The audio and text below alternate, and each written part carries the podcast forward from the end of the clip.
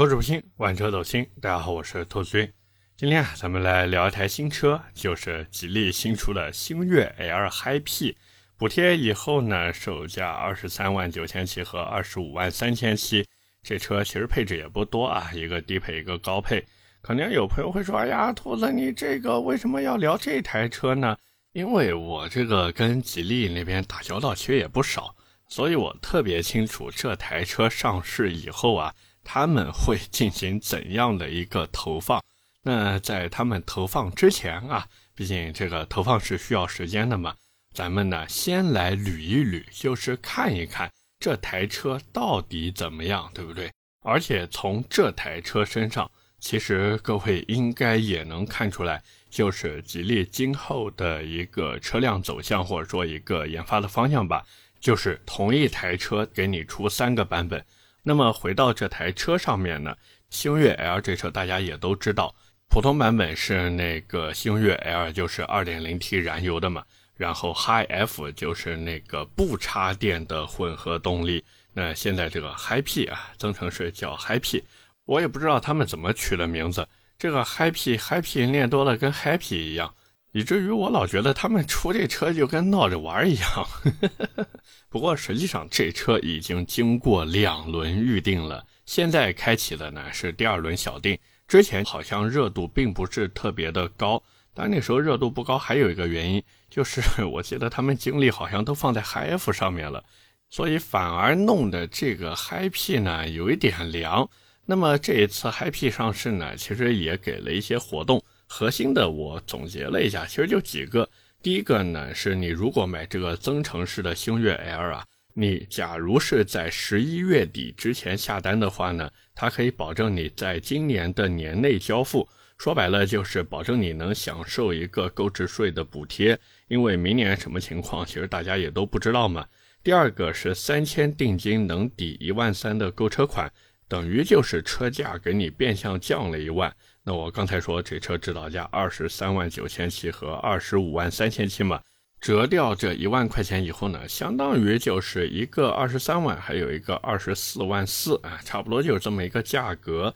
那么第三个给到的所谓福利就是年底之前锁单啊，哪怕说你到了明年再提车，它也可以让你按现在这个补贴后的价格去买。这个怎么说呢？你说算补贴也算，你说算促销吧也算。至于其他的什么质保呀，送你个充电桩呀，然后还有什么免费流量、金融贷款、老车主福利、随车小礼品等等等等，各位感兴趣的可以自己去看。我是觉得除了刚才我说这几个以外，别的所谓优惠也好，或者说活动也好呢，力度真的不算大。那么这台车啊，其实除了这个活动以外呢，它这次还给了三个选配。咱们有一说一，这个选配数量是真的少，包括这个选配的内容啊，也是有的划算，有的一般般。它这个选配呢，一个是八千块钱的磨砂灰车漆，我是觉得没什么必要，因为你说你自己贴一个改色膜，你花个四五千块钱，真的已经能贴很好的了。什么途鹰呀、AX 呀、KLT 呀、车衣上呀这些牌子，反正基本上四五千块钱都能拿下。那再一个选配就是二十寸的轮毂带轮胎这一套东西，收你三千块钱。当然，各位别指望说，哎呀，我这个轮毂变大了，我的轮胎会不会变宽呢？其实不会，它就是把扁平比改了一下，让你的轮毂尺寸增大一寸。看起来呢，能稍微的再好看那么一些，不至于说看着那个轮胎厚的跟老棉鞋一样，是不是？反正这个圈胎呢，你如果想后期换轮胎便宜一点的话，我觉得就不要选了。但是你如果说，哎呀，我想好看，你说你想好看，你换二十寸的干嘛呢？这车对吧？高低上一个二十二寸的呀。那么最后一个选配就是内饰啊，它给到一个星空灰色麂皮双拼内饰，其实就是深灰色和黑色。它这车你如果不选配的话呢，就是一套像蜜糖棕的那个颜色，然后配黑色。反正这个看各位审美，你如果喜欢的呢，你花三千块钱选配一下；你如果觉得哎无所谓，或者觉得这颜色没有那个不选配的蜜糖棕色好看，我觉得 真的没什么必要。那么除了这些以外呢，这台车它在外形上面啊，其实真的没什么太大的变化，主要呢就是换了前保上面的格栅，它把原来敞开的地方啊全都给封起来了。那其余的地方真的没什么大变化了。左后翼子板那边多了一个充电口，毕竟它是一个增程车嘛，所以要给你一个充电的地方。那右后翼子板那边还是原来的那个加油口，包括整台车的内饰啊。做的也跟普通版的星越 L 一样，都是那个三连屏设计呢，也没变，所以整体看起来都还行。但是注意了，这台车你在看的时候一定要记着，千万不要蹲下来看。可能有朋友会说：“哎呀，兔子，你不让我蹲下来看啊，是不是怕啊引起一些不必要的误会什么的？”其实不是的，主要是因为这台车啊，它本来底子就是一个燃油车。所以呢，它再配上一套四十一点二度的电池包以后，你会发现它的电池包是突出车底的。这个真的没办法，它只能挂在那边。所以，假如你真的买了这台车的话，开的时候一定要注意，不要把电池包给蹭了。毕竟现在这个电池包也挺贵的，对不对？你但凡蹭了以后啊，你这个是人为损坏呀，修起来要多少钱啊？我们自己琢磨去吧。那么除此之外呢，这台车的动力系统其实是一个亮点。这一次呢，用的还是一套 1.5T 三缸机去当做一个充电宝。不过充电宝和充电宝呢，其实也是有区别的嘛。大家看看原来那个梦想 ONE 就知道，吉利它为了让这个充电宝的充电效率更高，能更省油的去充更多的电，所以呢，这次把这台 1.5T 三缸机的热效率做得非常的高。但是说实话，我怎么看怎么觉得这不就是原来的那个 1.5T 三缸机吗？以至于我总觉得他们是不是在清库存？因为现在吉利旗下基本上是个 1.5T 动力系统都换成了四缸的发动机。当然，我不是说这套三缸机不好啊，毕竟你对比梦想 ONE 的那个三缸机，对吧？那个老掉牙的东安三缸机，还没天际 ME5 上面用的那一套东安 1.5T 三缸好呢。所以我是觉得吧，这个还行啊，真的还行，毕竟就是一个充电宝而已嘛，各位不要纠结。那么除了这个充电宝以外呢，这台车有一个槽点，就是它全系都是前置单电机，它没有做四驱，所以我就很疑惑呀，因为这台车的综合功率，注意，竟然达到了三百四十马力，五百六十三牛米。各位啊，这是一个什么样的动力输出啊？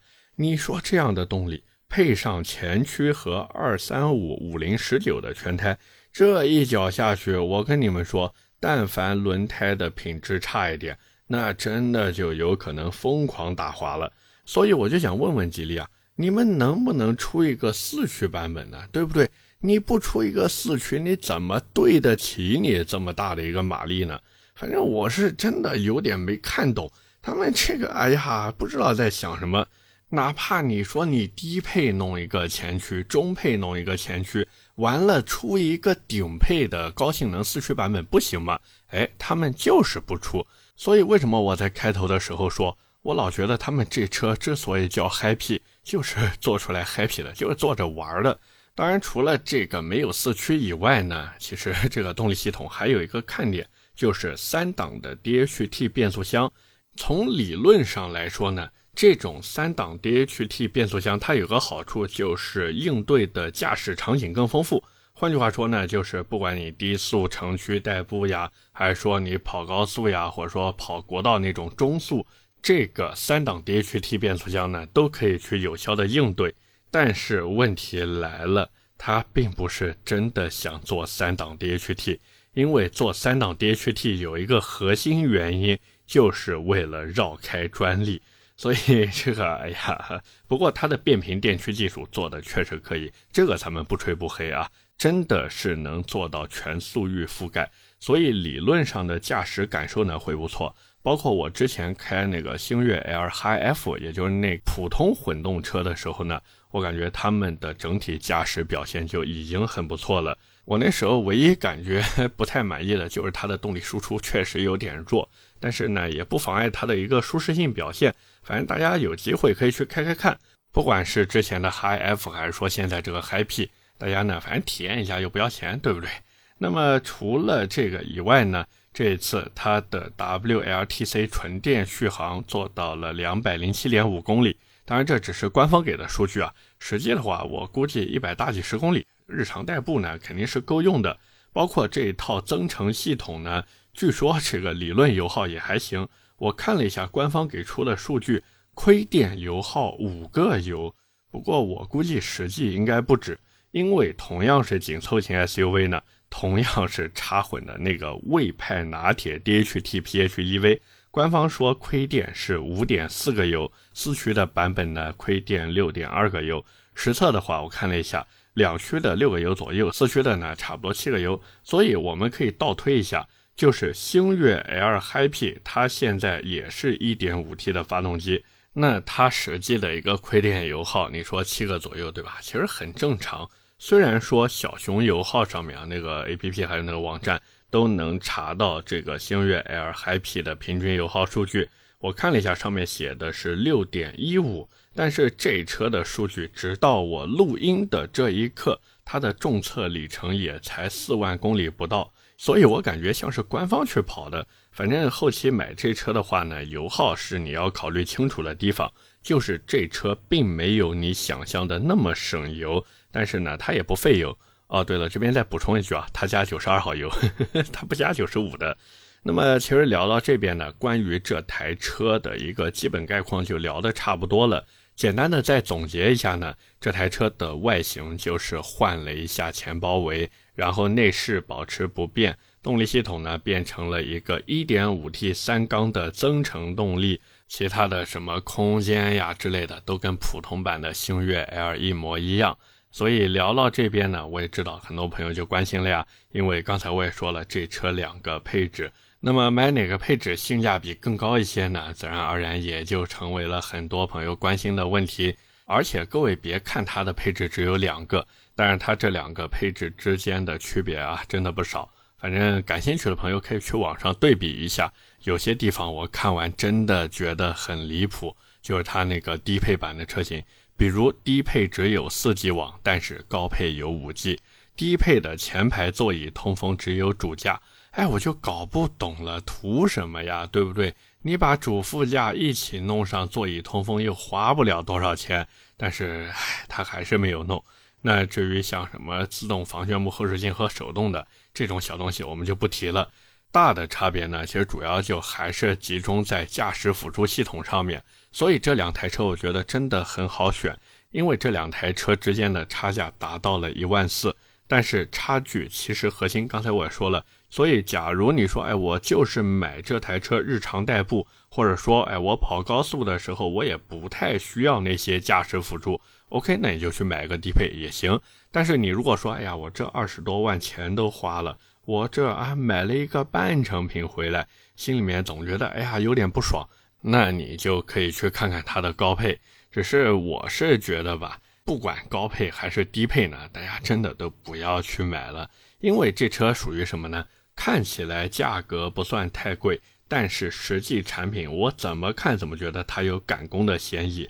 其他的地方我不说，我就凭底盘电池包都不能做平整这一点，我就能想到他们这个项目在上马之前是有多么的仓促。他给我的感觉就像什么呢？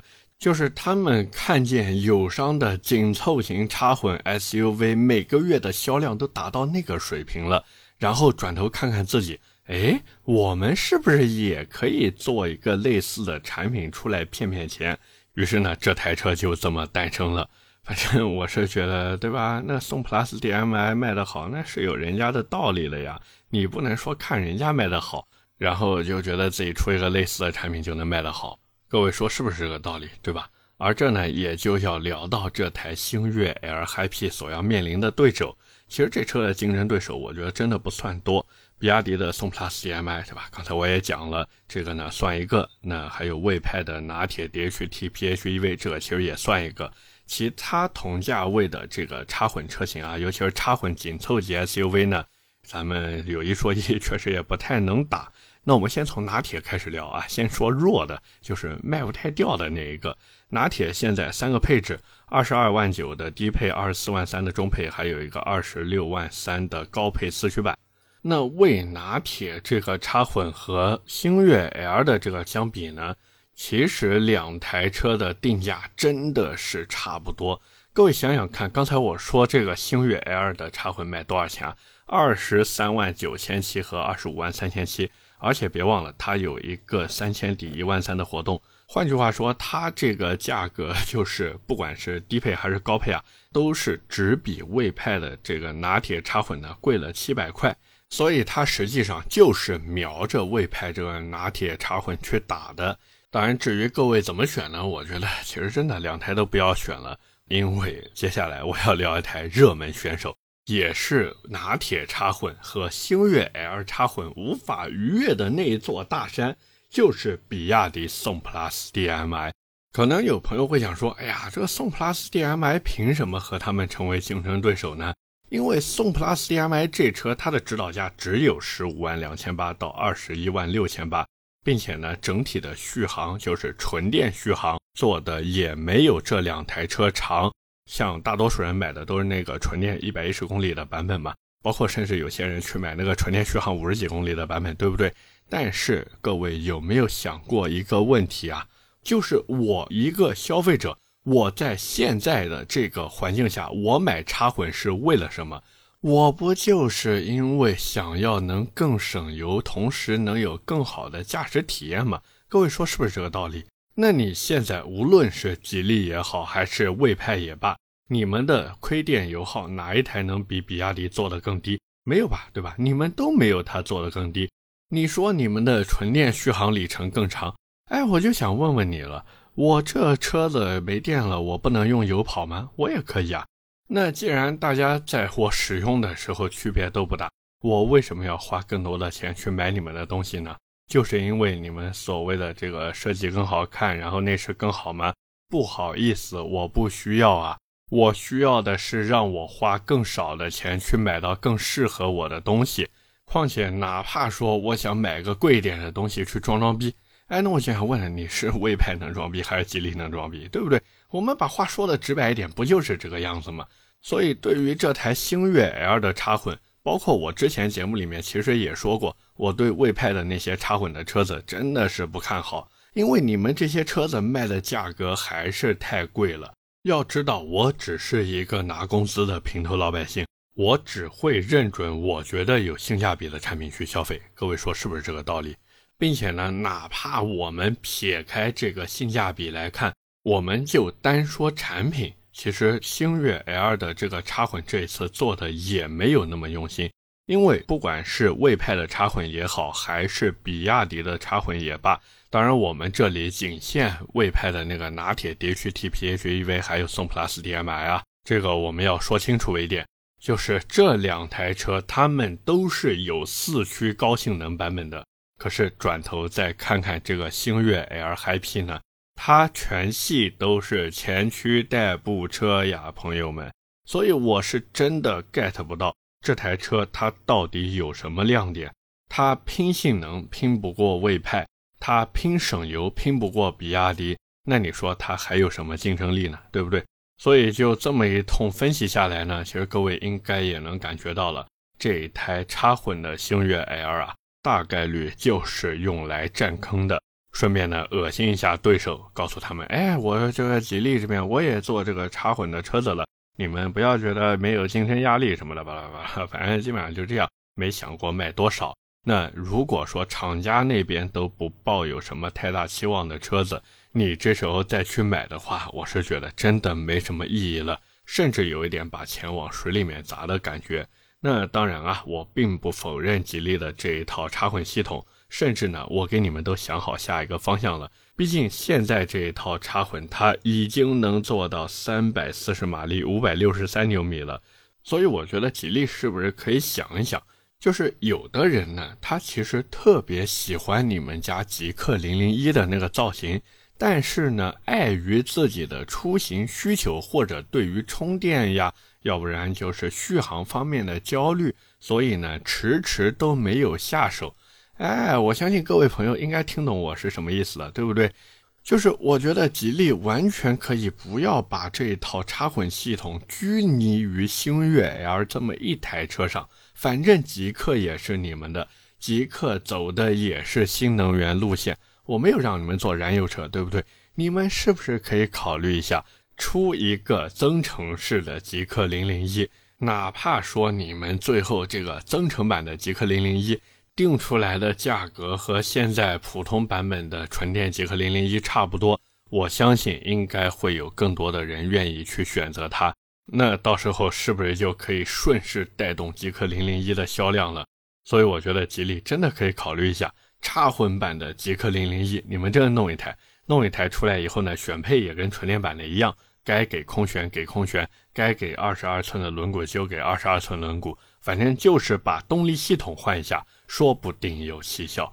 OK，那么今天关于这一台增程版的星越 L，我们就先聊这么多。下面是我们的留言互动环节。上期节目呢，是我们每个月一次的留言问答。那么第一条留言来自听友三九四三四五一二五，他说：“图了价格跳水的宝马 i3 值得购买吗？油改电会不会是割韭菜？这个汉 EV 不也是油改电吗？对不对？”所以只要价格能到位，这个玻璃能干碎啊，这是一句老话了，是不是？第二条留言来自代代 R A U L，他说：“兔子是在边看球边工作吗？” 其实不是的啊，不是的，我这都是先工作再看球。不过最近这些球看的，哎呀，真的是，我老婆说我每次看球的时候说的最多的一句话就是踢成这样脸都不要了。尤其是英格兰踢美国的那一场，我的天，我觉得我真的是浪费了好长时间。反正作为一名伪球迷来说呢，这一次的世界杯啊，真的是小组赛踢的实在是有点不好看。可能唯一算得上好看的就是英格兰的第一场，对吧？大胜，其他的那些小比分看的，哎呀，真的是不过瘾，不过瘾啊！最后一条留言来自洋洋淘淘，他说：“自从汽车兄弟停播了，我觉得你这种留言问答应该多做。说从那边应该会跑来很多人，这个咱们要说明白一下。汽车兄弟的力哥和陆哥呢，不是他们不想做节目，只是因为没办法去做节目。那我说到这边，大家应该也都懂了，对不对？”所以也是希望他们那边呢能早点恢复一个正常的更新，还有就是力哥和陆克一定要注意自己的身体，保护好自己，好不好？OK，那么以上就是我们今天这期节目的全部内容了，也是感谢各位的收听和陪伴。我的节目会在每周二和每周四更新，点赞、评论、转发是对我最大支持。各位如果还有什么想听的车或者想聊的话题，也欢迎在下方评论区留言。我们下期节目接着聊，拜了个拜。